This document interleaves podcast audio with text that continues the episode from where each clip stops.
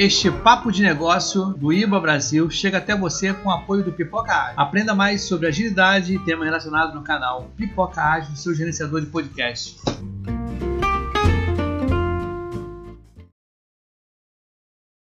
Atenção para o toque de 6 conceitos essenciais de análise de negócios.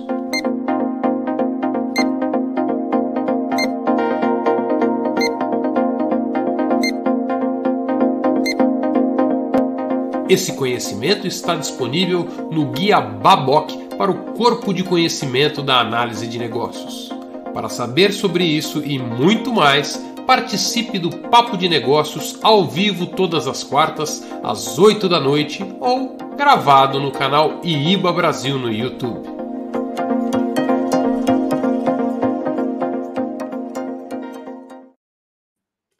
Boa noite a todos que nos acompanham em mais um Papo de Negócios, que acontece todas as quartas-feiras à noite aqui com transmissão ao vivo no YouTube e também no LinkedIn. É um prazer ter vocês aqui com a gente. Participe pelo chat, mande seus comentários. Hoje a gente vai fazer um workshop e a ideia hoje, como toda a primeira quarta-feira do mês, é fazer um Papo de Negócios especial. Comigo está meu parceiro de todas as quartas aqui, professor Locozelli. Boa noite, Locozelli. Boa noite, boa noite. Prazer em estar aqui de novo, Fabrício. Hoje vai rolar um workshop, Locozelli? Hoje vai rolar um workshop e dos bons, hein? Vamos fazer análise de negócios na prática e de uma maneira visual. Daqui a pouquinho, logo depois da abertura e da nossa vinhetinha. Vamos lá.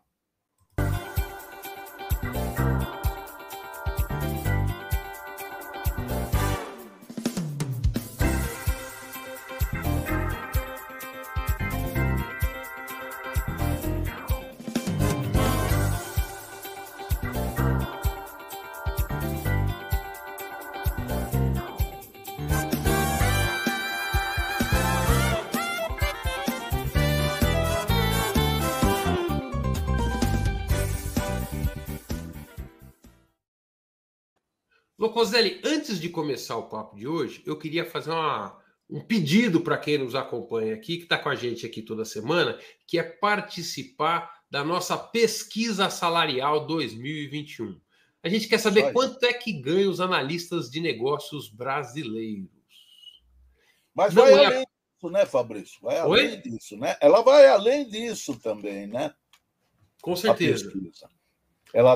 Ele traz algumas informações sobre a prática da análise de negócios e uma coisa que pode desarmar todo mundo, não ficar preocupado, vou informar meu salário.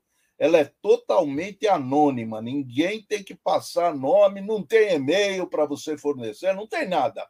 Aquilo é uma informação extremamente sigilosa, você pode abrir o seu coração ali, hein? Sem medo de ser feliz. Ó, esse é o nosso site, iba.org.br, se você digitar o endereço. E aqui, logo na home, ó, tem pesquisa salarial. Você clicar aqui, participe, e aí vai ter o acesso aqui para responder o questionário e para consultar as pesquisas das edições anteriores. A gente vem fazendo essa pesquisa a cada 2 anos. Então, se você quiser consultar o resultado das últimas pesquisas, também está lá disponível para você. E vamos começar os trabalhos de hoje, começando com o meme da semana, Locozelli. Vamos lá, vamos ver o que vem aí, hein? Vamos ver o que vem aqui, o nosso meme da semana. Vem pra... Desculpa aqui, deixa você comigo aqui, Locozelli. Bom, essa semana rolou uma tropeçada nos fios aí, né? Teve alguém que tropeçou, arrumou um fiozinho solto e saiu fora Facebook, saiu fora o WhatsApp, o Instagram, ficou tudo fora do ar aí. Eu fiquei pensando, Locozelli, quantos negócios... E a foto é uma brincadeira aí, obviamente, né? uma gozação, mas quantos processos de negócios dentro de empresa não tem essa fiarada solta aí? Ou, de maneira lúdica, tá? Não é construído dessa maneira meio bagunçada e funciona aos trancos e barrancos, hein? E muita gente perdeu dinheiro com isso, porque hoje muitos negócios são fechados através do WhatsApp, né? Muita coisa que era feita por e-mail, por um processo mais burocrático, foi facilitado pelo WhatsApp. E aí o WhatsApp fora do ar, muito prejuízo, muito prejuízo. Como a gente vai se acostumando com essa. Segundo meme da semana é esse. O teste unitário falhou, mas a aplicação está rodando. Como é que será que dá? Já viu isso acontecer, Locozelli? Já vi, sim. E aí a gente vê, né, que na verdade tem um monte de aplicação que está no ar com aquele monte de fio rodando ali. E quando eu falo em aplicação, a gente pode estar falando de processos de negócio mal estruturados, mal planejados, e que fica no ar e de repente para, ninguém sabe por que parou. Né? Não sabe por que parou, é isso mesmo. Isso acontece nas melhores famílias. Vamos lá, Locozelli. Tema do dia em 1 minuto. Temos? Temos. Vamos lá, então. Contigo, Hélio. A gestão visual é uma técnica bastante utilizada para entender rapidamente a situação atual de um processo. Ela se utiliza de painéis, quadros, placas, cronogramas, cartões, gráficos, luzes indicativas, fichas, demarcação de solo, etc. A gestão visual não somente nos informa a respeito da condição atual do processo, mas também orienta como ele deve ser executado. Um exemplo bastante simples de gestão visual é a sinalização de trânsito. Ela possibilita a qualquer motorista realizar uma condução segura, mesmo transitando por ruas ou rodovias até então desconhecidas. Tá, e hoje a gente vai fazer gestão visual da análise de negócios. É isso mesmo, né?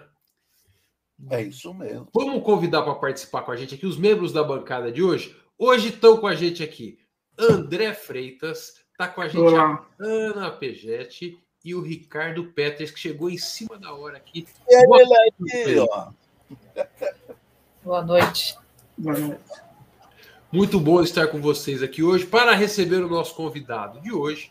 O nosso convidado é o Hélio Costa, que vai falar sobre gestão visual de análise de negócio. A gente considera esse como um papo de negócios especial, porque vai ser prático. A ideia é que a gente vai colocar a mão na massa, que o Hélio vai ajudar a gente a conduzir uma gestão visual de análise de negócios. O Hélio tem 25 anos de experiência em gestão de projetos, programas e portfólios. Ele é doutor em engenharia de sistemas pela COP, pós-doutorado na Universidade de Quebec, em Montreal, professor, consultor, palestrante, desenvolvedor de vários modelos de gestão, como a Mandala de Riscos e o Flex Hybrid Model, que a gente já teve o prazer de ter ele aqui para apresentar o Flex e comentar e mostrar para a gente como é que é. Seja bem-vindo, Hélio. Boa noite, é um prazer ter você com a gente aqui. Prazer é meu, prazer. Obrigado por estar aqui nessa bancada maravilhosa mais uma vez. Prazer enorme participar com vocês aqui e trocar essas experiências com vocês. Hélio, conta pra gente um pouquinho como é que a gente vai fazer gestão visual da análise de negócio aqui contigo. Rapaz, para quem não viu, né, aquele outro papo da gente que falou sobre o Flex, né, eu peguei, foi interessante até que você colocou na introdução dos vídeos que você colocou aqui, 6 conceitos básicos de análise de negócio, né?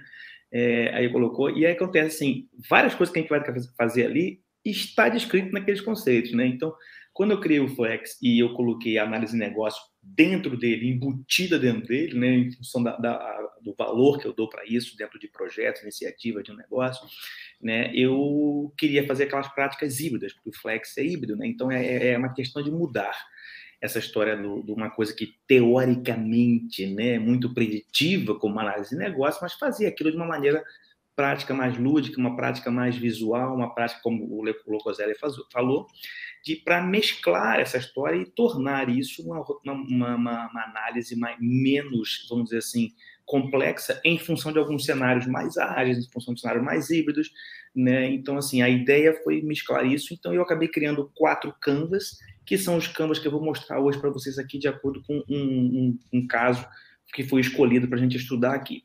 Então, a gente vai fazer passo a passo os 4 canvas para mostrar, não na sua exaustão, mas a lógica de cada um deles, como funciona. Combinado. Vamos, então, botar a mão na massa e praticar com os canvas. Eu passei aqui para o Peters e para a Ana no chat aqui, nosso interno, para vocês entrarem lá e terem acesso ao canvas. Você quer nos guiar, Hélio? Como é que você quer fazer? Pode ser. Você quer discutir um pouquinho o nosso problema antes? Pode ser. Diga qual é o problema, assim, um minutinho qual é o problema, e depois a gente vai fazer passo a passo. Eu apresento o canvas, depois vocês fazem o canvas. A gente passa para outro canvas, eu apresento o canvas, vocês fazem outro canvas. Para as pessoas terem uma noção de como funciona. Vamos lá, qual é o caso? Então, aqui para os nossos parceiros e quem está nos acompanhando. Só um detalhe para dizer assim, olha, não combinamos nada, está tudo aqui online, ao vivo. É ao vivo, é isso aí. É isso aí.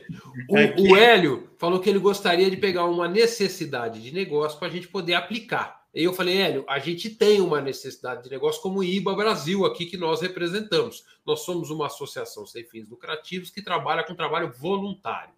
E nós temos uma comunidade. E o nosso problema é aumentar o engajamento dessa comunidade. Tem uma galera que veio aqui, que participa dos vídeos, está nos assistindo. A gente gostaria de aumentar o volume de pessoas que nos assistem. A gente gostaria que as pessoas que nos assistem participassem mais, que as pessoas participassem mais como voluntário. Ou seja, o meu principal objetivo, aumentar o engajamento da comunidade de análise de negócios no Brasil.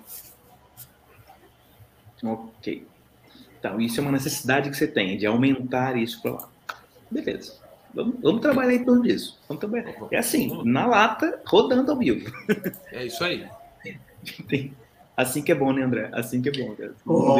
Ô, Fabrício, existe algum público-alvo mais prioritário? Ou vamos ver. Vamos ver. Faz parte do processo, André. Faz parte do processo. Vamos lá? Pode vai publicar lá, aí? Quer botar sua tela aí? Bota lá. Tá. Tá aqui, ó. Beleza. Já tá aí? Tá aí. Estamos vendo sua tela. Beleza. Então, vamos lá. Rapidamente. Existem 4 canvas. São esses 4 canvas aqui dentro do lado do Flex, tá bom? Esses 4 canvas de análise de negócio. Eu vou dar um zoom dentro deles, basicamente. Tá bom? A gente vai trabalhar agora no primeiro, que é justamente essa análise de necessidade. Tá bom? Okay. Quem quiser o endereço desses canvas, no final você passa, certo? Tá, flexmodel.com, flex. Não passa agora, passa no final, que é a propaganda. A gente se claro, estratégia de comunicação, de marketing. Vamos lá. Muito bem. E aí o que acontece? Esse canvas aqui, ele é dividido em 5 campos, né? O campo do centro, você coloca qual é a sua necessidade, que ela pode ser um problema, uma oportunidade ou uma ameaça, que são os 3 tipos de necessidade. Um problema é um fato, a oportunidade e a ameaça são coisas incertas, futuras, que você tenta capturar a oportunidade ou diminuir uma ameaça, né? Então, isso que você falou para vocês hoje é um problema, uma oportunidade ou uma ameaça? A gente tem que escolher essa história. O que é isso aí para vocês, essa necessidade? Eu acho que é um problema. Eu acho que a nossa comunidade tem baixo engajamento. Então, baixo engajamento. É isso? Baixo engajamento. É isso aí. Já colocou aqui. Então, você coloca isso aqui no meio. Tá certo? Que é o problema, a necessidade ou a oportunidade. Aqui, você tem 4 campos em volta disso. O campo das causas, o campo dos efeitos, os campos dos stakeholders, por isso que, André, que eu falei para você que tinha os stakeholders, que é a análise aqui, e alguns dados objetivos. O que é aqui? A causa é por que tem baixo engajamento. Você pode lançar aqui várias coisas. Qual é a consequência disso? Você vai colocar aqui. Quem é que está envolvido? Você vai colocar aqui em cima. E se vocês têm alguns dados objetivos, por exemplo, assim, ó, hoje, eu sei lá, vou dar um exemplo aqui num caso, né? Eu perco 20% do meu negócio, eu só consigo faturar 10 mil, eu perco 10 pessoas por mês, eu só consigo ter 400 casos por dia. Dados objetivos sobre esse problema, caso vocês tenham, tá certo? É isso. Ok. Tá bom? Então, tá livre agora para vocês aí colocar o que vocês quiserem, né? Aqui do lado esquerdo vocês têm os post-its, vocês vão colocando e vão colocando aí os post-its onde vocês quiserem dentro de cada um desses canvas, nos 4 cantos, tá bom? Vai colocando aí, é brainstorm mesmo, tá bom? O que você acha que é a consequência de um baixo engajamento? Quem é que está envolvido? Se tem algum número? Vai colocando aí, é brainstorm. Vamos lá, tempo. Vai, rapidinho. A ideia é brainstorming colaborativo.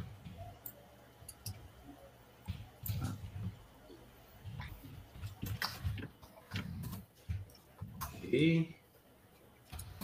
Beleza. Quem é que está envolvido? Isso aí, ó, média de 20 pessoas em cada live, média de não sei quantos em cada encontro. Isso aí são dados que vocês têm, né? Então, assim, por exemplo, às vezes você tem, assim, só conseguir, sei lá, 1.000 pessoas novas por ano entrando na comunidade. É um dado. Você quer pensar para 10.000, 5.000, 50.000. Então, assim, quais são os números que vocês têm, né?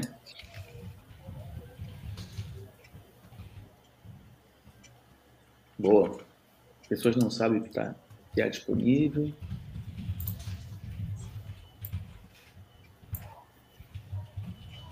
Boa.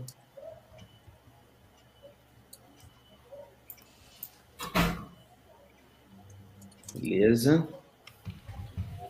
É bom, hein?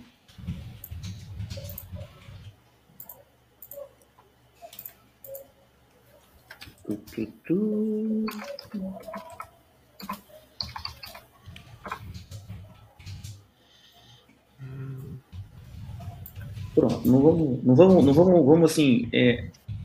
Legal. Vamos todos pegar a mecânica? O que tem que preencher? Uhum. Tranquilo? Sim. Ana, e aí? Você que nunca tinha visto esse Canvas aí, ou se é que tinha visto, não lembro, não sei se já tinha visto, Ana. O que tá achando aí dessa... Não, tô achando tranquilo. Fantástico. Muito bacana. Você analisa... Tá bom, vamos dar uma parada agora que já colocaram bastante coisa, tem material pra gente trabalhar nisso aí. Né? Então, vamos a algumas coisas práticas que a gente faz agora aqui, que foi aprimorando ao longo do tempo, ao longo do uso, né, da ferramenta. Uhum. Né? Essa relação de causa e efeito é muito bacana, mas é importante você entender, né, o que leva a esse problema aqui e quais as consequências dele, tá certo? Então, o que acontece? Coisas que normalmente eu faço a partir de agora, como a gente já fez um brainstorm inicial. Pelo fato de ser o Miro aqui, é muito fácil você trocar de cor, né? Você clica aqui e você pode botar assim, pô... Desconhecimento do IBA Brasil, ok, então você pode trocar isso é uma coisa importante, aí você pode botar isso como vermelho, então a gente normalmente coloca aqui coisas que são mais importantes, a gente coloca como vermelho, depois de amarelos, verdes, né, então assim, para dar prioridade, entendeu? A prioridade a gente coloca pelas cores. Num post-it normal. É uma legenda, né? É, como se fosse assim, entendeu? O vermelho a gente coloca assim, o que vocês daí acham que é mais importante, entendeu? Quais são as causas mais importantes? Quais são os efeitos mais importantes e quem são os stakeholders mais importantes. Então, façam isso nessa sequência. Vermelho mais importante, amarelo médio, verde menos importante. Ok? Discussão entre vocês. Vai lá. Eu acho que aquele que você colocou em vermelho parece bem bom. Muita gente nem conhece o IBA-BR. Talvez esse seja... É o IBA de uma forma geral, né? É o IBA até, não é nem o IBA-BR, o IBA de uma forma geral, né? Verdade. Uhum. E isso gera que as pessoas nem sabem o que há disponível, ou pouca gente participa, público reduzido nos eventos, talvez seja os três falam mais ou menos a mesma coisa, né? Esses três aqui, né? Quando você tem coisas repetidas, você pode excluir, entendeu? Você pode excluir algumas coisas. Ou se quiser, a gente pode juntar aqui, assim, bem pertinho aqui, para dizer que é tudo a mesma coisa aqui. Pode botar a mesma coisa. Vamos botar esse aqui vermelho. Aqui, ó. Eu acho, Fabrício, você fala desconhece o IBA, né? E não só isso, eu acho que uma coisa extremamente importante também que eu vejo muito na área de gestão de projetos, que mesmo a gente está no IBA, mas vou falar um pouquinho de PMI, tá? Eles não conseguem enfatizar a importância da prática de análise de negócios para dentro de projetos, né? Agora que eu estou vendo uma iniciativa em relação a isso, mas dá essa importância, né, do conhecimento de análise de negócios para projetos também. Por isso que eu coloquei dentro do Flex, Ana. Por isso que eu coloquei, exatamente. Quando você me falou isso, é extremamente importante. Exatamente.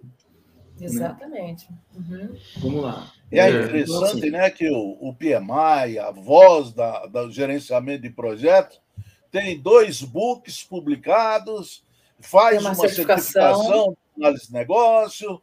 Mas gerente de projeto, eu acho que não precisa fazer análise de negócio. Não sei. Pois é. Bem, vamos lá. Todos entenderam como funciona? Então, assim, a gente coloca assim, a prioridade. Você aqui no Miro, às vezes, você tem uma relação de causas da causa, né? Então, você pode botar assim, por exemplo, um exemplo, né? Se isso aqui fosse uma causa, essa causa, né? Você poderia fazer um... Acho que sim, dá.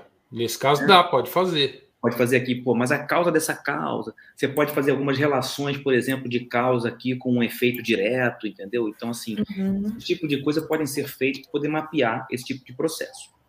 Boa.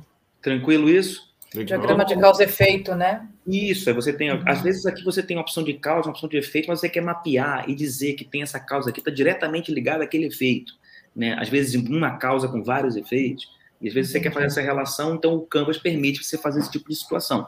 Legal. E você pode fazer também por cores, né? Por exemplo, se isso aqui, se essa causa aqui, por exemplo, vou colocar aqui, né? Por exemplo, essa exemplo aqui, né? Essa preta aqui tivesse relação com essa coisa preta aqui também, você poderia dizer que esses dois têm relação, assim. É padronização de causa e efeito, né? É, uma padronização de cores. O código de cores que você usa é à vontade, né? Então, mas normalmente eu uso essa história de os vermelhos para as coisas que o grupo considera mais importante, né? E amarelo para uma coisa menos importante, e o verde para uma coisa que é muito pouco importante, são efeitos secundários, efeitos com menos impacto, coisas assim, stakeholders menos importantes, dados mais irrelevantes, mas que às vezes aparecem dentro da situação. Tranquilo isso? Então, com essa visão aí, com essa visão dessa situação, né, a gente começa a ver assim, passa para o segundo passo. Né? Gente, isso aí pode ser uma coisa que pode demorar, que nós demoramos 10 minutos, mas pode demorar horas, né? Dependendo da situação que tem. Eu fiz um caso aqui de um trabalho aqui numa empresa aqui em Portugal, né? Estou morando aqui em Portugal. Era assim, foi uma manhã estudando essa situação para levantar realmente as causas, né? Era uma empresa grande de venda de marketing online, né? Uma empresa de luxo, que vende produtos de luxo online. E eles têm um problema que era o caso, que era sério, real, assim, muito real, né? Eles vendem só online. E assim, o nível, o volume de devoluções de compra online é absurdo, vocês não têm noção. E os caras vendem para o mundo inteiro, né? Então assim, eles precisaram baixar o número de devolução, porque as pessoas compram e depois devolvem. Literalmente devolvem custo zero. Custo zero. Imagina o tamanho do problema de logística e de produtos estragados e coisa assim, que tem a pessoa pode ter o direito, não gostei, devolve. Imagina o tamanho do problema uma empresa dessa que trabalha em nível mundial, artigos de luxo que tem esse problema de logística. Então, assim, esse era um caso real que eles estavam tentando estudar, tá certo? Aqui real aqui de Portugal, tá? Então, com base nesses 4 dados, né, eu procurei, existem mais outras opções que você pode estudar para entender a análise da necessidade, mas com base nesses 4 elementos, causa, efeito, stakeholders e dados que você tem, a gente vai passar para o segundo passo, que é a pensar numa solução. E quando você pensa numa solução, você vai tentar descobrir o seguinte: quais causas eu quero atender? Quais são possíveis? Quais são as mais importantes que eu preciso eliminar? Ou quais são os efeitos mais importantes que eu tenho que tratar? Então, e quem são os principais stakeholders que eu tenho que atender? Às vezes eu tenho aqui, pô, esse aqui, o profissional de TI é um stakeholder que é importante, mas assim, mas a solução que eu vou dar agora não tem que ter foco nele. Vamos pensar agora aqui nos profissionais de análise de negócio, que existem aqui, eles realmente fazem análise de negócio, mas não sabem que tem a IBA Brasil, o meu foco será neles. Então, assim, quem são os principais stakeholders? Quais são as principais causas que nós vamos atacar ou os efeitos? Perguntas importantes. Eu posso atuar nas causas? Às vezes você não tem como. Eu posso atuar nos efeitos? Às vezes você não tem como. Então, o problema aqui agora é assim, o que nós vamos tratar e quem são os stakeholders que nós vamos tratar? Por quê? Porque se a gente quer mudar esses dados aqui, isso faz parte do nosso objetivo. Concorda, Fabrício? Se eu quero passar de 10 para 20, a minha solução, que é hoje eu quero ter 200 pessoas em cada live, 300 pessoas em cada live, eu tenho que arrumar uma solução que consiga mudar esse KPI que está aqui. Tá certo? É isso que eu tenho que tentar. Então, esses dados aqui são importantes justamente para você pensar. Eu quero minimizar isso e meu objetivo vai ser mudar esse KPI. Ponto. Tá claro? Isso funciona como a métrica do negócio, né? É a métrica que vai dizer se teve sucesso ou não. Você pode ter vários aqui, concorda? Então, você pode ter a solução que vai ter que mudar vários KPIs ou um KPI várias soluções. Então, quais causas, quais efeitos e quais stakeholders vamos a tratar e o que eu quero de objetivo aqui com essa minha solução. Detalhe, eu posso ter uma solução ou um conjunto de soluções. Por exemplo, eu posso tentar aqui tratar essa causa aqui e essa causa aqui vai me dar uma ideia de solução. Mas se eu quiser tratar esse conjunto, por exemplo, dessas duas coisas aqui do lado, isso aqui é uma outra solução que vai ser parte desse conjunto de soluções que existem em função da análise desse problema. Tranquilo? Tranquilo. Tá bom? Muito bem. Todos entenderam? Sim. Ok. Sim. Então vamos lá. O segundo canvas é esse aqui, que é o canvas da solução. Tá bom? E essa solução, a gente vai pensar aqui, tem 9 campos, né? Assim, não são exaustivos, mas são campos que eu considerei interessantes para a gente pensar numa solução. Várias coisas podem acontecer aqui. Você pode ter uma solução, ou você pensar em várias soluções e ter vários canvas desse, depois discutir qual é a melhor solução possível, tá bom? Isso é uma opção. Ou outra opção, que é a terceira, você ter um conjunto de soluções dentro do mesmo quadro aqui, tá legal? Esse quadro ele é composto desses 9 campos que eu falei para você. O que ela faz? Então, isso basicamente começa a se transformar num pedaço de um escopo, concorda? O que eu vou ter que fazer? Nesse campo aqui, da what it doesn't do, isso aqui significa basicamente uma exclusão do escopo. Ó, isso eu não vou fazer nessa solução que eu estou dando. Tá? Aqui são os benefícios que você cria com essa solução, o que você ganha ou o que os stakeholders vão ganhar com essa solução. Algumas forças, por exemplo... É rápido de fazer? É barato? Eu já tenho tecnologia? Então, o que essa solução tem de fácil para fazer, que são forças dela? O que ela tem de fraqueza? Custa muito, demora muito tempo para ter algum resultado, isso são fraquezas, mas é uma solução que entrega valor, mas demora muito tempo para ver o valor. Então, é uma fraqueza dela. Alguns desafios que você pode ter, que eu tenho que ultrapassar algum desafio. Eu tenho que conseguir dinheiro, é um desafio. E eu tenho que fazer uma parceria com não sei quem, é um desafio. Então, é alguma coisa que eu tenho que resolver para implementar essa solução. Recursos, material, né, tecnológico, tá aqui tecnologia, recursos humanos, recursos físicos, equipamentos, já o que for. Você pode botar aqui recursos que você precisa, alguma tecnologia necessária, e aqui o what is missing. É muito mais no sentido assim, olha, o que eu ainda não sei, mas que eu preciso descobrir para implementar essa solução. O que está faltando? Por exemplo, vocês não sabem, por exemplo, qual o número de analistas de negócio que existe no Brasil? Vocês têm noção disso? Eu não sei. Eu especificamente não sei. Entendeu? Então, assim, onde eles moram, o que eles comem, onde vivem, não tem aquela brincadeira? Como se reproduzem? Posso tirar uma dúvida? Pode. No caso, esse canvas é para cada uma das soluções que você identificou priorizou, digamos assim, no canvas anterior. Isso. Então, se você identificou 3 soluções, você vai usar esse canvas 3 vezes, é isso? 3 vezes, né? Entendi. Ou você pode pegar um mesmo canvas desse aqui só, o ideal é fazer o que você falou. Para cada solução, tem um canvas desse, tá? Ou você pode colocar aqui no mesmo canvas, se for coisas simples, a mesma solução, e você pode fazer como eu já fiz. Então, a solução A, ela vai trabalhar com as coisas verdes. A outra opção B, ela vai trabalhar com as coisas vermelhas, laranjas, por exemplo.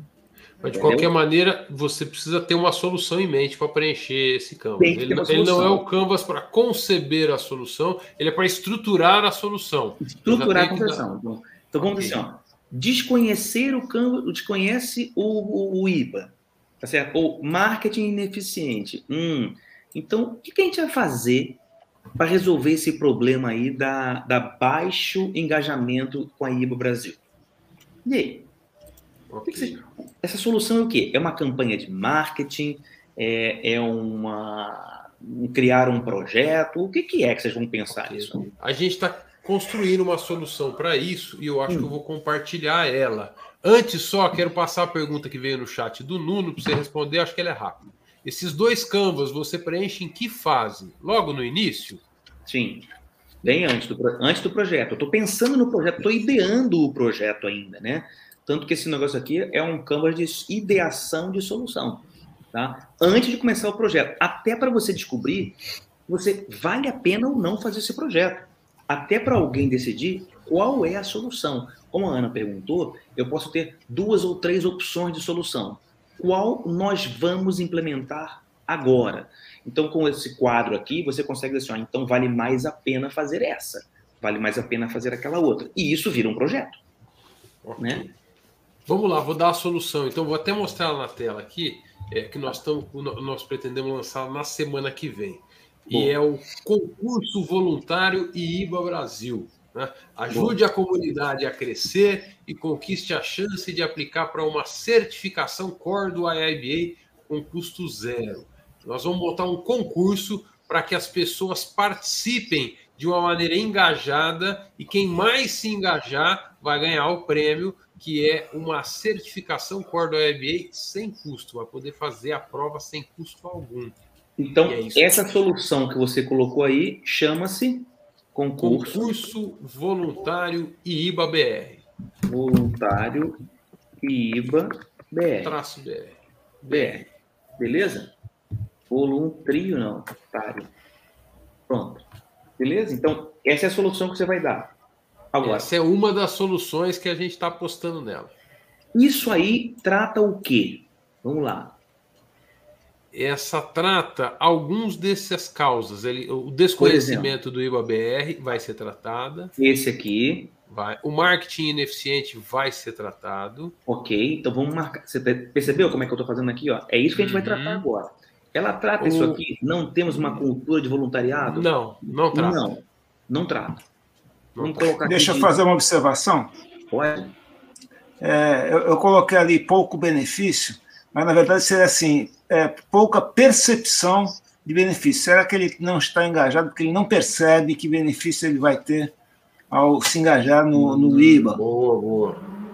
Fazendo essa mudancinha, eu já vou falar que ela pode tratar.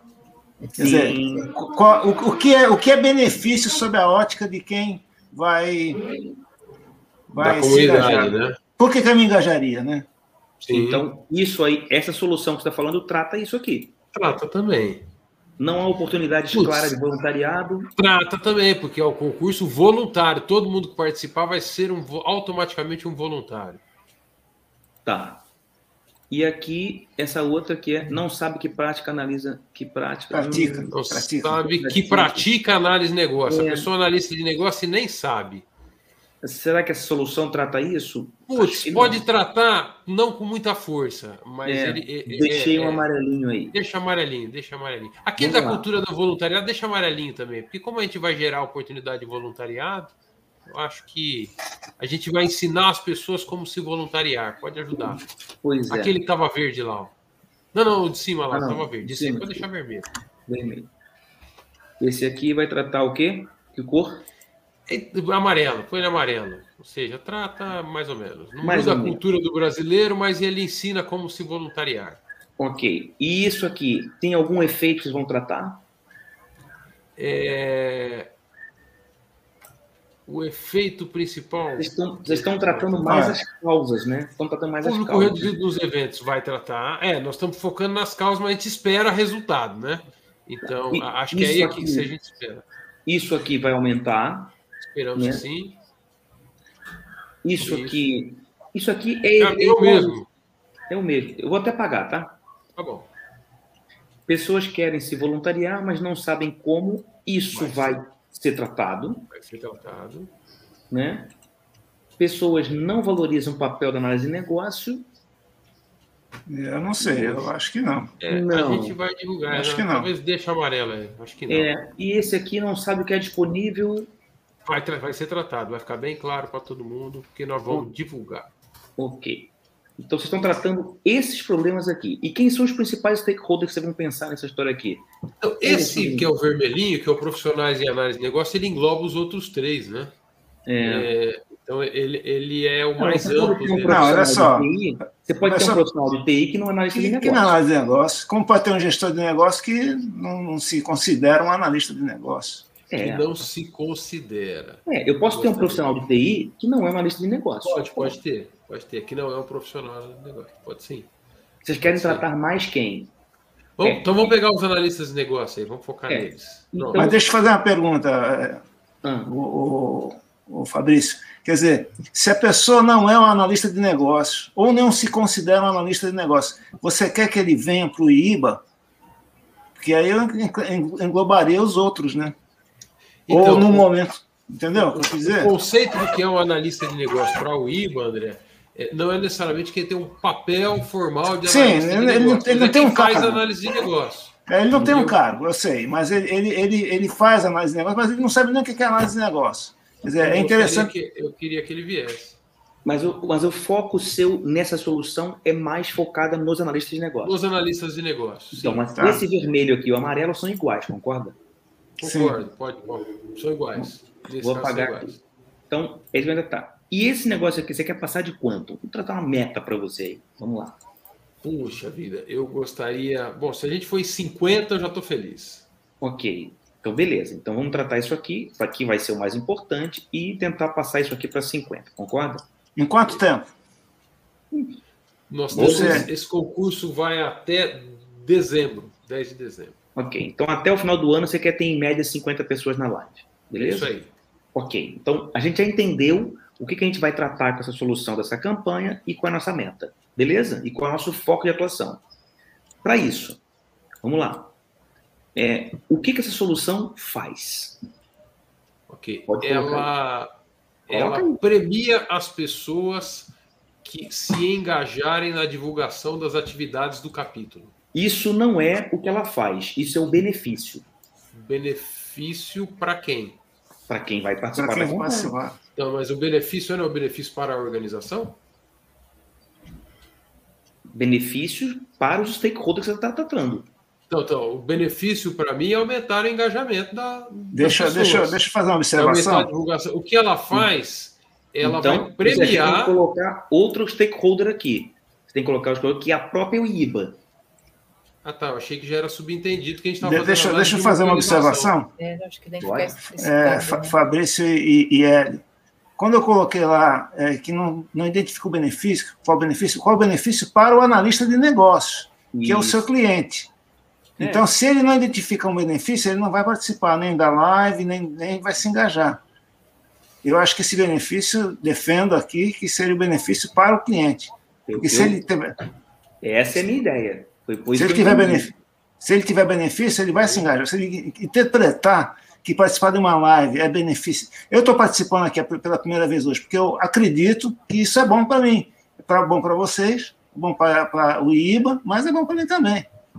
Fabrício, aqui então, você colocou que se o principal stakeholder a ser atendido com essa solução são os profissionais da área de negócio, então a ideia minha aqui é assim, o que esses caras ganham? Ok. Entendeu? Ok. Então... Talvez o stakeholder, para olhar a solução, talvez fosse o caso até de separar em dois grupos. Tem os profissionais que vão participar do concurso, que estão disputando a corrida, e tem aqueles que não estão disputando a corrida, porque são benefícios diferentes. A gente pode usar cores diferentes aí, se quiser, para separar os dois. Pode. Esses stakeholders só existem porque existe a solução, tá? Que é o concurso. Se não existisse o concurso, não existiria. Se quiser usar duas cores, para o profissional que participa do concurso, ele se expõe no mercado, ele valoriza-se, exposição no mercado profissional. O que mais? Ele tem a chance de ganhar o prêmio.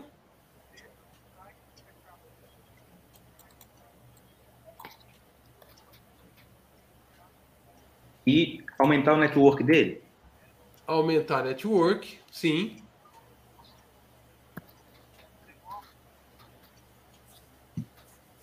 Que ele vai fazer. Beleza? É isso aí. Vamos lá. Assim, não precisamos ser exaustivos, gente. Eu só quero mostrar a mecânica, como é que funciona. Percebeu? O nosso foco aqui vai ser nas pessoas, dessas pessoas que vão participar da campanha. O que essa pessoa ganha em participar disso, né? Sim. Se você quisesse colocar as funções da IBA, você pode botar aqui outra cor aqui, por exemplo. Você botar aqui assim, ó, novos seguidores, né? Isso aí que eu tinha imaginado, quando você tinha colocado. Novos seguidores, né? Seja lá o que for. Aí você botar isso aqui, pode botar de outra cor, como você falou, né? Pensar aqui, ó, por exemplo, a solução verde verde é para a Paraíba e os laranjas para as pessoas que vão participar do concurso. Sim, mas okay. O que essa coisa faz? Mais uma vez, eu vou dizer para vocês, pensem aí, livre com vocês, o que isso faz, o que não faz, força, fraqueza, rapidamente, vai lá, 5 minutinhos. Tem aqui, a gente vai colocando aí? Desafios, então tá, pode mandar, vai colocando aí.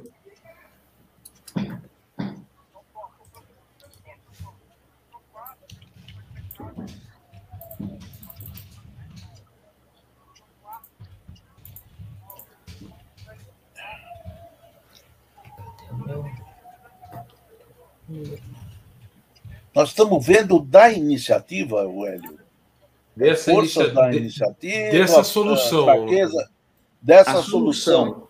A solução de criar um concurso voluntário, tá. O que ela faz? Tá.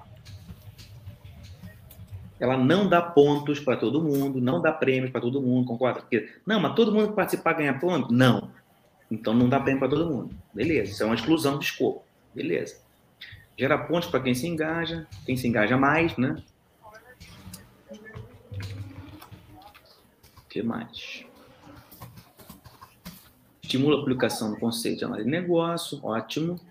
Podemos para os outros quadrinhos também, já ou não? Pode, vai, é brainstorming. O que você lembrar, você vai colocando, não tem uma ordem. É o que você lembrar, coloca, é brainstorming.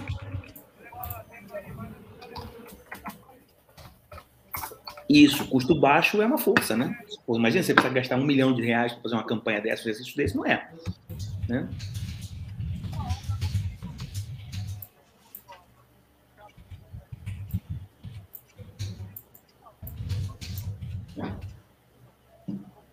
Boa.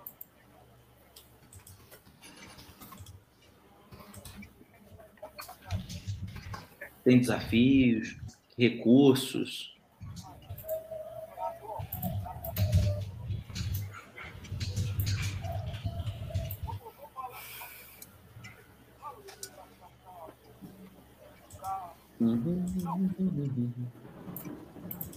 É temporária, premia poucos, ok.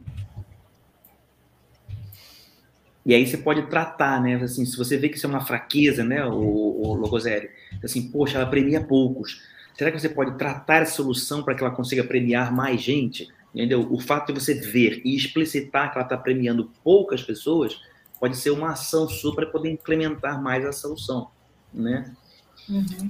Contar os pontos usando ferramentas automáticas é um desafio, ó, tá vendo? Isso é um desafio mesmo, assim, você tem que descobrir como é que você faz isso, concorda? Não é tão simples assim. Prêmio, certificação sem custo, recursos. Esses recursos aqui é mais recursos assim, material, equipamento, pessoas, o que vocês precisam engajar, entendeu? Essas coisas assim, não é prêmio, certificado sem custo, não tem, isso não vejo como recursos. Recurso é material, equipamento e pessoas, né? Okay. É mais nesse sentido. Você vai precisar de uma equipe, né? Boa. Um comitê de análise, comitê de avaliação. Tudo isso são tipos de situação que vocês têm que pensar de que você tem. Equipamento, apoio da IBA Internacional, ok.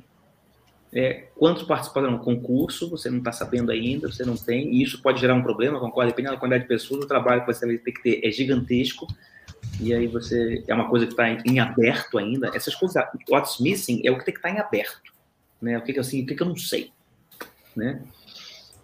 Vocês vão precisar de tecnologia necessária, vocês vão precisar de um site, um recurso, vão precisar de um site, um formulário, isso são coisas que vocês vão precisar, concorda? O que vocês vão precisar? É um site, é um formulário, é um form, é uma submissão, um software? O que é que vocês vão precisar? Dá para fazer isso aí? Regulamento. Beleza. E aí, Ana, como é que está essa... É uma doideira, né? É uma doideira, né? Mas é legal faz você pensar, entendeu? Faz você pensar. Não, eu acho fantástico essas ferramentas colaborativas. Eu acho fantástico, adorei. Achei muito, muito bacana. E você pode pensar, como você mesmo falou, assim, várias soluções, né? Então, pode pensar nisso, essa solução tem essas características, outra solução tem outras características, E aí você vai lá e compara as duas. E, assim, ó, não, e assim, o bacana de você trabalhar de forma colaborativa é que você meio que dá uma colinha do outro, né? Você vê alguém colocando alguma coisa...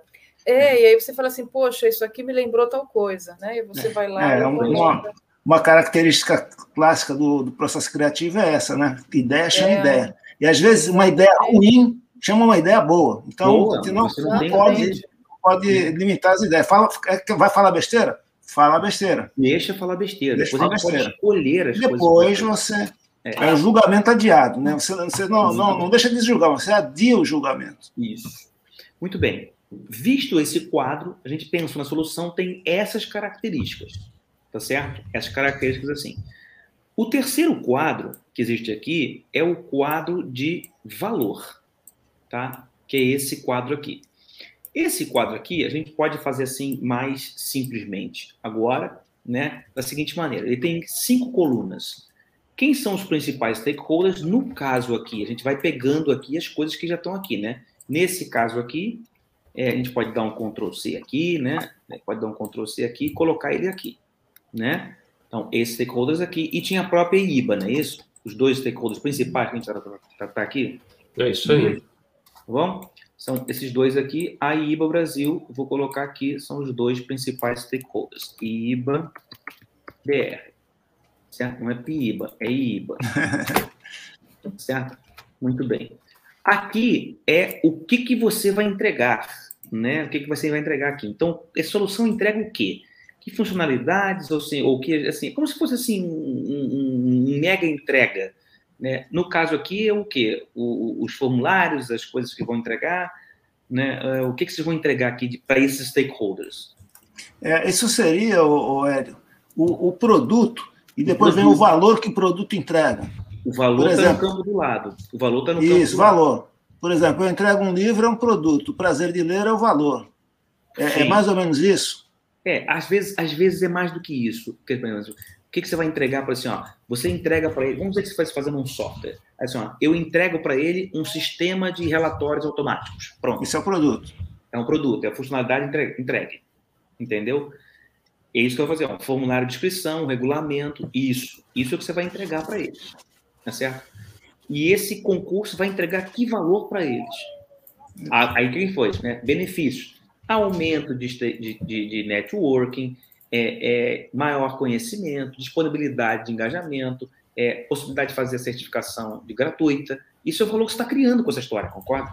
Para esses stakeholders. Isso para os profissionais de análise de negócio. Mais uma vez eu digo, você pode colocar isso por cores, né? Possibilidade de participar do concurso. A possibilidade de participar do concurso eu não vejo como um valor, mas assim, o aumento de network que vocês colocaram lá, para mim, isso é um valor. Com certeza. Benefícios da certificação gratuita, isso para mim é um valor, né? E isso exposição também é um valor. Isso aí está criando tudo isso aí para quem? Para esses profissionais vermelhos aqui, concorda? Sim. Então, isso. Beleza. Então, assim, qual é o valor que, que eles vão receber com isso? O próximo passo, a IBA aqui tem alguns benefícios também com isso, né? Que valor que ela cria, né? Maior engajamento. Aumento de participação, né? Oi? Aumento de participação. Aumento de participação, maior visibilidade também da IBA Brasil. Concorda? Isso. Várias coisas que você tem. Maior exposição do nome, tudo que é para o indivíduo pode ser para a instituição também. Também pode ser. Né? Mas a instituição ela não ganha o concurso, mas o participante ele ganha o concurso. Concorda? Sim, mas o concurso em si não é o valor é que ele tem ganhando o concurso, né? Mas ele ganhar uma certificação a um custo zero? Sim, a certificação sim. Isso tem valor. Isso, a certificação a custo zero tem um valor. Isso tem valor. Entendeu? Então, é isso que eu estou falando para você. É um benefício para ele. É um valor que vai criar para ele. Uhum. Aí vem aqui o quarta coluna, que é esse... Como você vai medir isso, né? Esse valor é o mais difícil de todos. Né? É o mais difícil de todos. No caso aqui do prêmio, você poderia medir, né? Economia de tantos por cento, né? de tantos euros, tantos dólares, seja lá o que for, como é que sai medir isso, né? 500 dólares, pronto. Um exemplo, né? Às vezes você vai medir esse valor de outra forma, né? Por exemplo, assim, ó, eu vou reduzir custo, vou reduzir meu tempo, eu aumento a minha segurança, eu aumento a velocidade com que eu consigo fazer algumas coisas, eu duplico. Me dá um número que você ganha aí. Passou de 50 para 100 participantes na live. Então, assim, como é que eu meço esse valor? Tá aqui, ó. Aumenta a participação. Me diz aí, aumenta a participação? Se você, como é que vai medir? Se você dobrar, você consegue medir isso, concorda? Deixa eu só te perguntar uma coisa, Hélio. Quando você fala do valor medido, eu tenho que ter uma relação de 1 para 1 com o valor criado, ou não tem nada a ver? Não, tem nada a ver. Tem nada a ver. Não. Entendeu? Mas assim, é alguma coisa, Ana, que eu posso chegar assim, ó, eu consigo ver. Mesmo que seja qualitativamente, eu consigo ver que eu ganhei alguma coisa com isso. Uma coisa assim, ó, aumento de networking. Tá bom. 1 é aumento de networking, concorda? Sim. Tá, porque lá no primeiro Canvas, né, tinha um objetivo a ser criado, né, tinha um negócio do objetivo. Não teria que ter alguma coisa a ver com aquilo lá ou não tem nada a ver? Tem, é isso que eu estou dizendo para você, entendeu? Aqui tá. Em cima você colocou entre 10 para 20 pessoas, você colocou para 50. Então, como é que você vai medir isso aqui? Dobrar a participação. Ou, então, tá. Atingir 50. Né? Como é que eu vou dizer assim? Ó, atingir 50 participantes. Entendi. Entendi.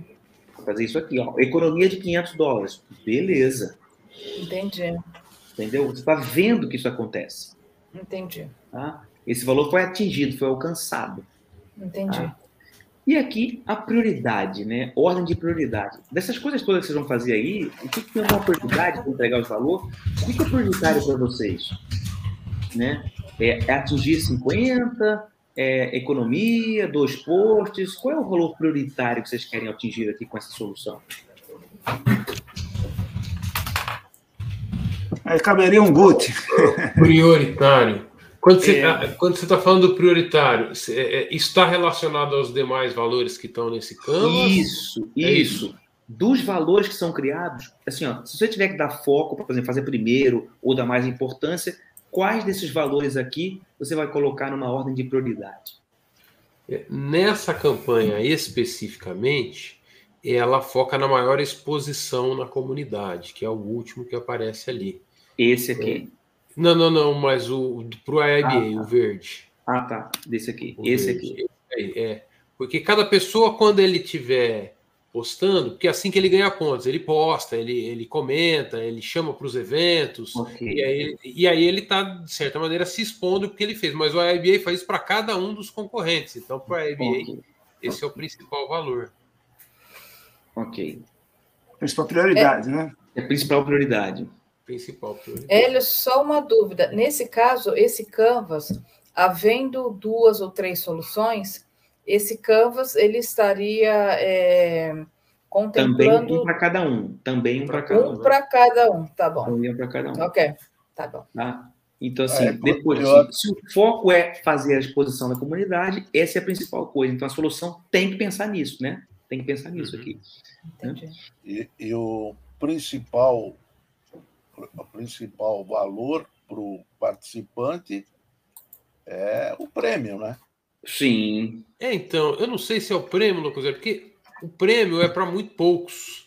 E a exposição é para todos. Mas eles vão estar buscando isso, Fabrício. É verdade. Mas todos ganham com a exposição, mesmo quem não ganhou um prêmio. Mesmo quem não ganhou o prêmio, ganha. Vai participar para ter um benefício. Vamos lá. Além... A prioridade que ele vai dar para participar nisso daí não é a exposição dele. Pode ser. Não sei, acho que pode ser, Locozelli. Eu acho que a cenourinha é o prêmio.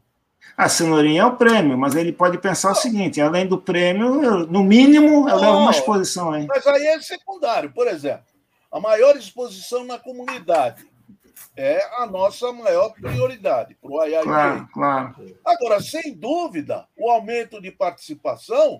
A gente está querendo também. Eu quero que isso daí aconteça. Né? Hélio, me explica para que serve o Priority Order. É assim, se você tivesse que implementar uma solução e você tiver uma prioridade de ações, onde é o seu foco prioritário?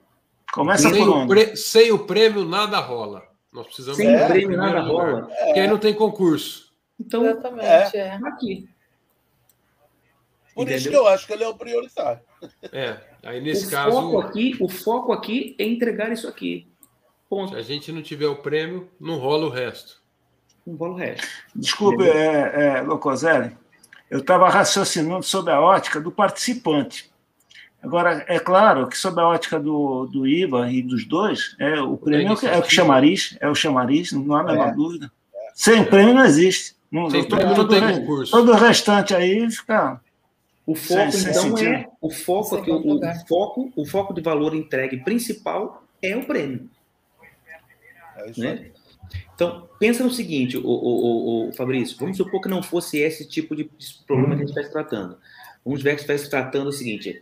Eu tenho que tratar assim, hoje a minha casa está pequena e eu preciso, reformar a minha casa. Aí assim, eu tenho que reformar meu banheiro, minha sala e minha cozinha. Ok, o que é prioritário para mim? Começa por onde? Começa por onde? Se eu tiver que dar foco, eu dou foco em quê?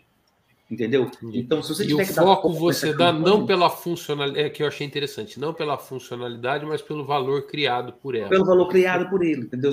A coisa que mais tem valor para vocês nessa campanha é o quê? É entregar um prêmio ou aumentar a comunidade?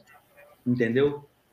Esse é o ponto. Então, no caso da reforma da sua casa, o que a sua família acha que é mais importante, mais valoroso nessa reforma da casa? É o banheiro que está com infiltração, a cozinha que está antiquada ou a sala que está meio feiosa?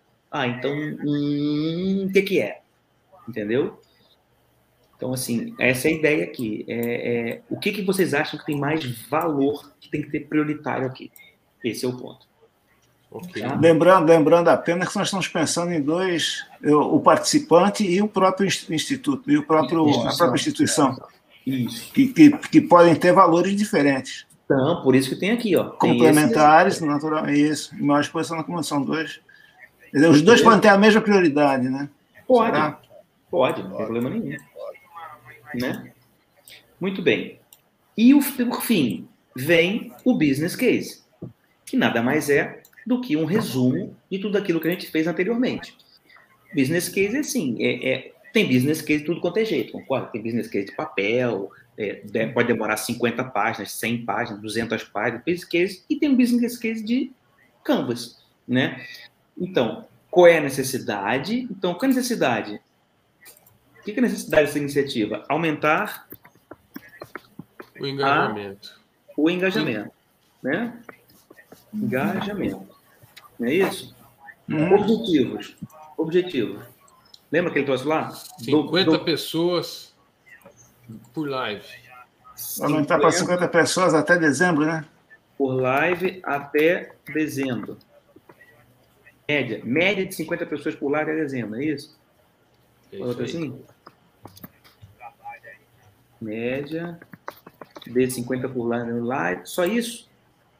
Eu posso ter mais coisa, não posso? Assim, ó, tem mais. Eu posso ter dobrar o número de inscritos na IBA Brasil, seja lá o que for. Essa é boa também.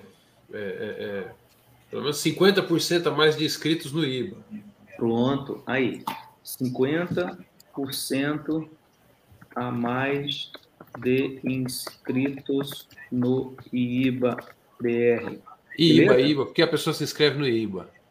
Detalhe da nossa associação. De associados, né, que você fala? De associados. E depois voluntários também, que nem sempre associado é voluntário, né? Sim, também. Exatamente. É associado que é só associado. A gente nem conhece. Pois é. Bem, e aí o que acontece? O escopo ele vem muito daquilo que você fez aqui embaixo. O que ele faz, concorda? Tá certo? Então, o que você colocou aqui em cima, o que ela faz, é basicamente o seu escopo. Tá? É o que vai ser fazer. É o concurso, não sei o quê, seja o quê. São as entregas principais dessa solução. Que a solução, vocês deram que era o quê? Concurso, não é isso? Concurso voluntário IBA-BR. Voluntário. Essa foi a solução que você pensou. Valor que você entregue. O valor que você pega da onde? Copia daqui, tá? Principais stakeholders, você copia lá dos principais stakeholders. Lá de lá. Algumas restrições e algumas premissas que vocês têm aqui, isso é importante para essa solução aí. Aqui, é.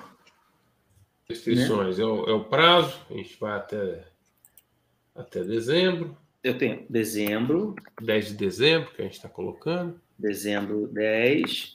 Isso. Tem alguma restrição de dinheiro? A gente tem duas certificações para dois prêmios. Podemos dar limite para... Limite de 2. Certificações. Tem que ser uma certificação core do IBA, porque o IBA tem várias certificações. Tem que ser uma das certificações core. Pode estar até junto, limite de 2 certificações core, pode estar no mesmo papelzinho. Ok. Vamos abrir outro. Mais. Acho que é isso. Algumas premissas? A premissa é que... acho que já está concretizado, né, Fabrício? As 2 certificações para a gente... Não. Que o IBA, o IBA já disponibilizou. A premissa é que o IBA vai cumprir sua palavra. A premissa é essa. O IBA, quando fala, o IBA internacional que vai realmente liberar as certificações. Né? E mais? A premissa é que as pessoas... Muito bem. A premissa é que, tenham pessoas interessadas em fazer a certificação e que o prêmio seja... você está assumindo essa verdade, né? Que o prêmio vai seduzir algumas pessoas, né? Haverá interesse. Haverá interessados, né? O Stuck colocou uma boa aqui também no chat. Ele falou, premissa, nosso público-alvo usa o LinkedIn. Porque nós estamos fazendo os posts pelo LinkedIn. Beleza. Então, é um recurso. Mas ele é uma premissa que eles usam e um recurso que eles vão usar também, se quiser colocar lá. E está lá naquele recurso, concorda? Sim. Olha lá, público. Vou colocar o LinkedIn. Alvo usa LinkedIn. Né? Premissa. LinkedIn vai ser um recurso. O nosso site... vai ser o recurso, outro recurso. A gente vai publicar o regulamento lá, né? Uhum. O site IBA BR. O tempo aqui é o tempo que vocês vão demorar para poder executar isso, não é isso? Para implementar essa solução. E ter o resultado, né? Sim, implementar isso, e ter o resultado. O tempo desse projeto aí. Esses projetos, é isso que eu ia te perguntar. O tempo é a duração do projeto ou é o tempo que a gente vai se dedicar, o número de horas a se dedicar? Você pode colocar várias coisas aqui. Eu já coloquei várias coisas sobre isso. Eu já coloquei aqui, inclusive, por exemplo, um pequeno Gantt. Para ter noção. Entendeu? Um pequeno cronograma. Você pode colocar, ó, 2 meses que vai durar esse projeto. Então, é até dezembro, concorda isso aqui? É de 13 de outubro até 10 de dezembro. Ok, você pode colocar isso. Então vai durar aí 2 meses. Vou colocar aqui, ó. Entendeu? De 13 do 10 a 10 do 12. Em custos. Agora, naturalmente, pode acontecer, pode ser desdobrado daí todo um cronograma. Sim, mas é o que eu falei. Tá, né? Como você falou. Aqui, eu posso colocar aqui, eu posso colocar alguma coisa aqui, eu posso colocar um gantezinho aqui, por exemplo. Vamos supor que tivesse assim, entendeu? Fase inicial... Fase não sei o quê. Sim. Isso. Fase 1, fase 2, fase 3. Elaboração disso, divulgação do concurso, até tanto. E isso aqui. E aí depois entrega do prêmio e tal dia. Poderia ser assim. Aí você poderia aqui, fase 1, fase 2, fase 3, entendeu? Você vai colocando assim, ó, pronto. Entendeu? Aqui é livre, é um post-it. Você vai colocando assim, ó. Elaboração do coisa, de tanto a tanto. Porque vocês vão colocar o concurso aberto dia 13. Mas antes vocês estão trabalhando nisso. Tem que preparar, sim, tá certo. Entendeu? Então, se isso não é só 13 a 12, é só a divulgação. Né? Agora, antes tem a parte anterior. Né?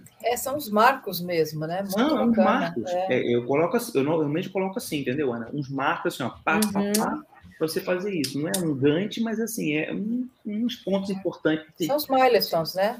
Uns milestones do tempo. Isso, né? Se alguma coisa assim, mais ou menos.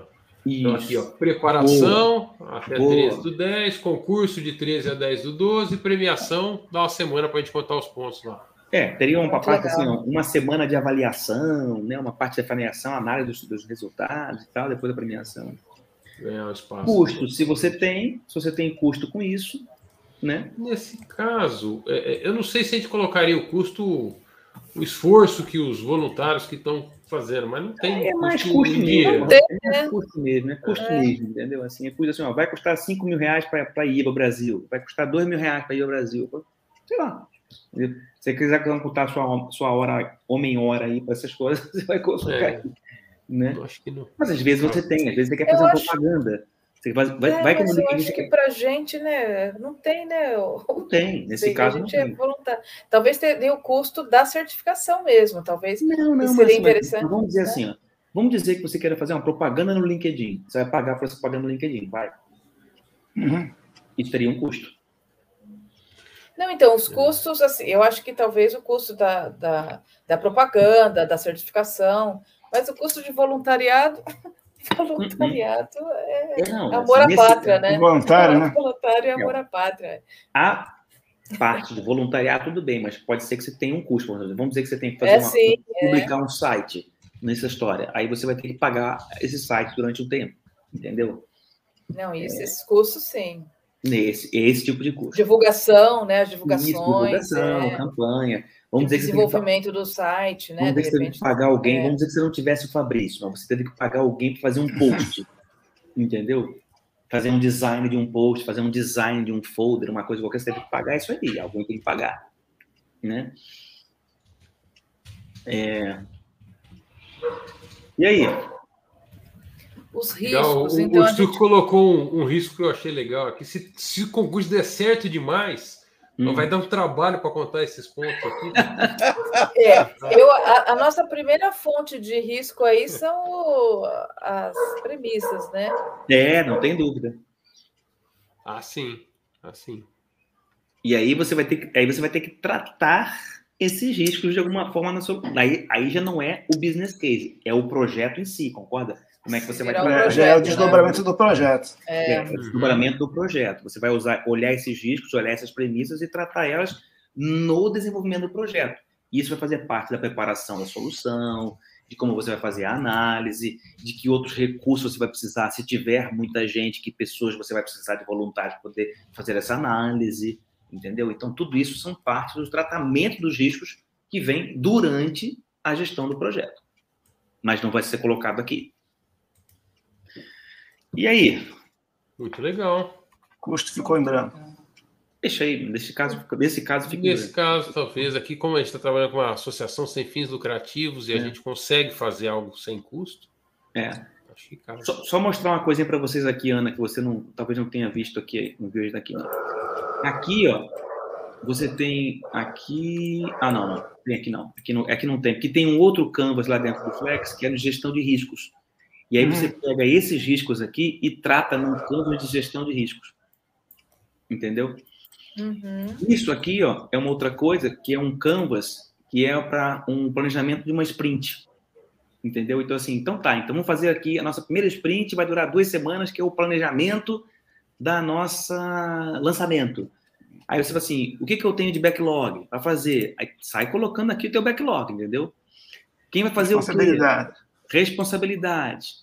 Ok, você tem algum critério de citação importante? Olha, tem que estar isso, tem que atender em qual o padrão IBA de solução, tem que estar de acordo com o padrão não sei o quê. Eu não sei se tem algum critério de citação de uma conformidade, né?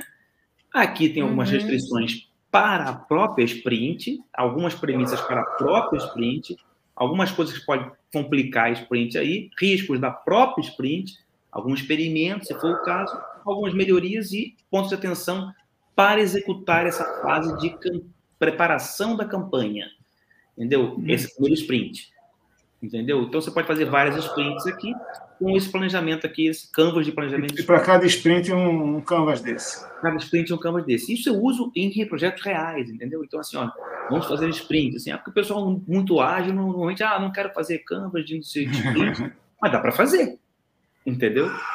Cada sprint dá para fazer. E aqui você tem um sprint de retrospectiva.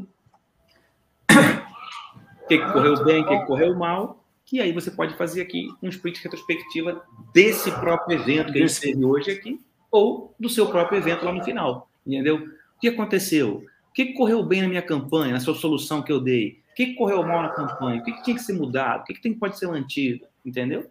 Então, assim, você pode usar aqui esse canvas para depois da campanha descobrir o que deu certo, o que deu errado. Você pode aprendizado, né? É um aprendizado. Melhoria constante. Muito e assim, bom. Fizemos os 4 canvas principais do Flex de análise de negócio. Hélio, eu vou esconder a sua tela aqui agora para a gente voltar grande aqui, se você quiser voltar para nos ver. É, mas deixa eu só perguntar uma coisa. Pois não. Só uma coisa. É, aqueles outros 2 canvas que você apresentou do sprint, eles, na verdade, o modelo ele seria completado com aqueles outros 2 canvas, seria isso, Hélio? Sim, você pega isso aqui, agora isso virou um projeto. Então... Ah, a partir, aí você vai trabalhando de forma interativa. Fantástico. Exatamente. Fantástico. Muito bom. Muito legal. Muito legal, porque muitas vezes as pessoas acham que fazer análise de negócio tem que ser um negócio extremamente burocrático, demorado. A gente, em 1 hora, nós fizemos 4 canvas. Óbvio que não foi detalhado, que a gente não estressou, que a gente não foi até o final, mas a gente nunca tinha feito esses canvas. Ou seja, a gente teve um aprendizado, que se a gente já tivesse trabalhado com esses canvas outras vezes, seríamos mais rápidos nessa. Naturalmente, na prática, o Hélio dá lá um treinamento antes, explica com calma. Sim, tem toda a explicação, o que é cada campo. E aí chega no canvas, aí o pessoal voa. O que eu acho legal, André, é que a equipe que se acostumar a usar essa técnica pode fazer análise de negócio de uma maneira bastante ágil, bastante rápido, com a participação de todo mundo e leve, sem lá muita burocracia ou muito formalismo. E força esse brainstorm, como a Ana mesmo falou, né, Ana? Força esse brainstorm, não sei se está certo, se está errado, o que dá certo, o que dá errado, não interessa, é brainstorm. Dá uma coladinha do colega. Mas é importante essa coladinha. É o processo criativo. É o processo criativo, e tem coisas que você pode jogar fora, isso aqui jogar fora, isso aqui não faz sentido nenhum, isso aqui apaga, deixa lá, mas é esse processo, a ideia foi justamente essa que o Fabrício falou, né? É transformar a análise de negócio, que normalmente é vista como uma coisa burocrática, e não precisa ser, né? Não precisa ser. Né? E assim, você pode pegar um painel desse, fazer ele bem grandão, deixando uma parede lá na sala, e aí a pessoa passa e vai colocando os post-its. Quer dizer, é uma reunião sem reunião, né? E por aí vai. Pode. Não precisa ser numa hora específica. Olha, tá aqui, quem pensar alguma coisa, coloca. Vai ficar lá uma semana. Quem passar. Aí tem que ter eu estou falando isso porque eu já fiz. Mapeamento de processo, tá dessa forma, ele coloca um painel grandão, coloca lá a sequência, né? E o pessoal vai colocando post-it amarelo, essa é a ideia, post-it verde é solução. E aí vai, né? Quer dizer, e um canvas desse, assim, grandão numa sala, seria bem legal. A colaboração participativa, mas sem ficar todo mundo ao mesmo tempo, né? É assíncrono. Interessante. Muito legal. Eu sempre te ouvindo falar nisso. Do assíncrono. Do assíncrono. É uma assíncrona. Novo tipo de reunião. Eu não gosto do coleguinha, né? Aqui, não quero fazer reunião com fulano. Vai lá e faz um negócio. Pronto, muito bom. Eu tenho até não quero falar com Fabrício. Fazer uma rodada geral para a gente fechar o papo de hoje, que o nosso tempo já estourou.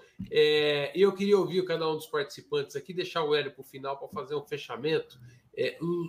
Ana, o que você achou? É aplicável? Você acha que dá para rodar dentro das organizações onde você atua? O que você achou? Eu acho que é super aplicável. Primeiro, eu queria agradecer, né? Entrei esse meio de bico na reunião de hoje, deu um tempinho, eu acabei participando.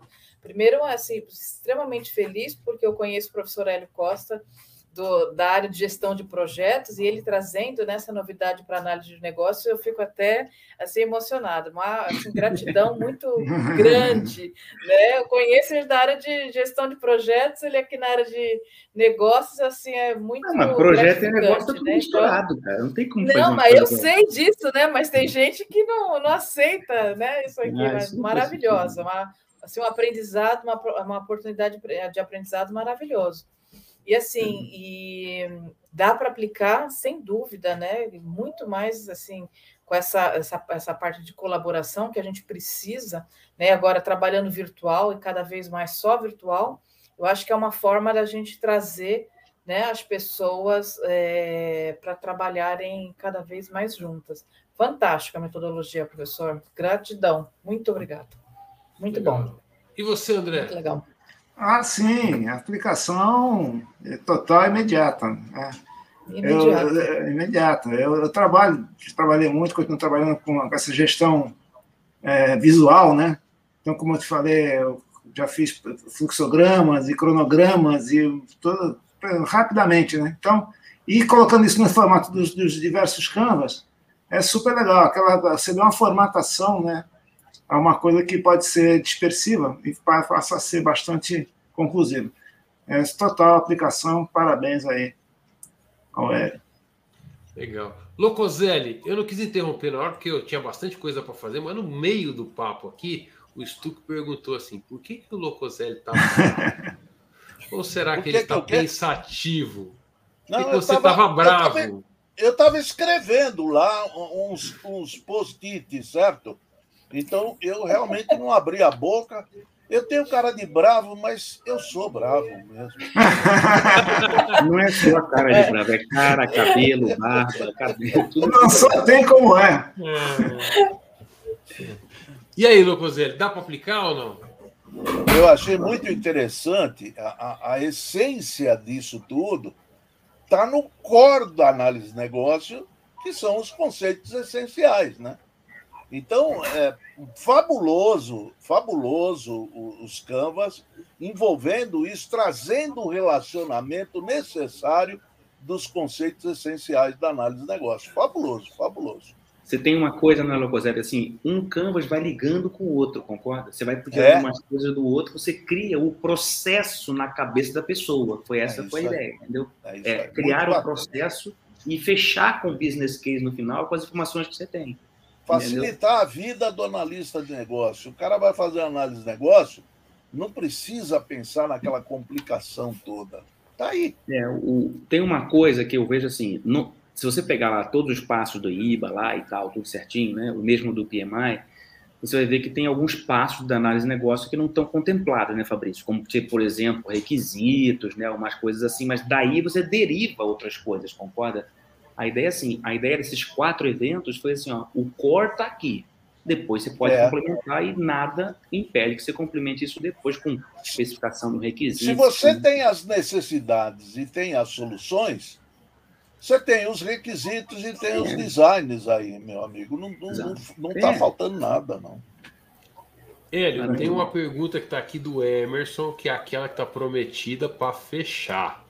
Como faz para ter o material? E essa é a hora. Rapaz, olha só, depende. Em euro ou em dólar?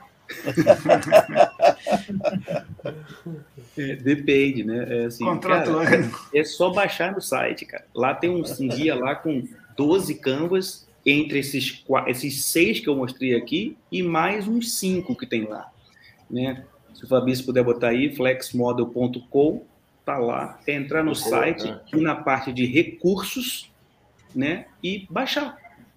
Aliás, o site novo... flexmodel.com, de graça, viu, Emerson?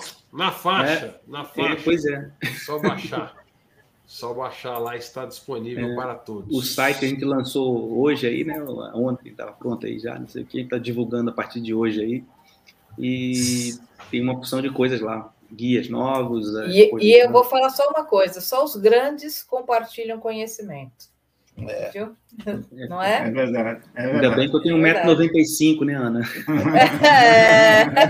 Até parece. Para terminar o papo de hoje, eu preciso do Locozelli só fazendo uma propaganda. Quem é que vem aqui na semana que vem, Locozelli? Diz para mim. Olha, vai ser um complemento de um papo especial também.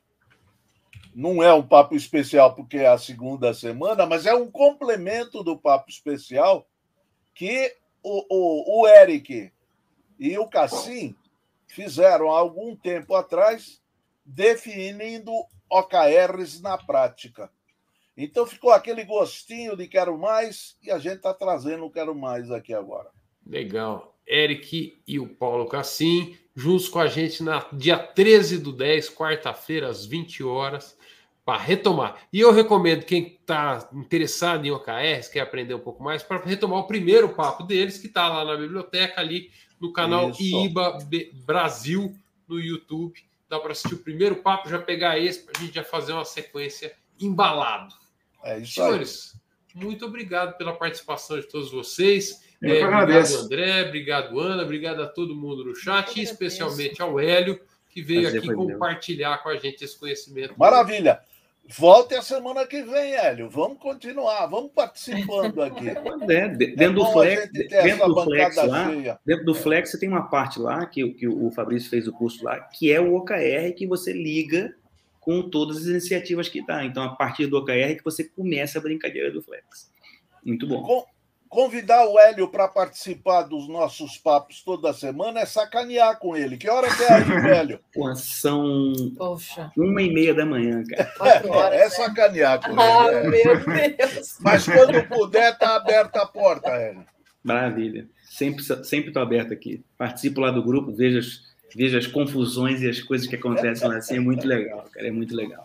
Muito legal. Gente, só agradeço a vocês. Obrigado a todos vocês.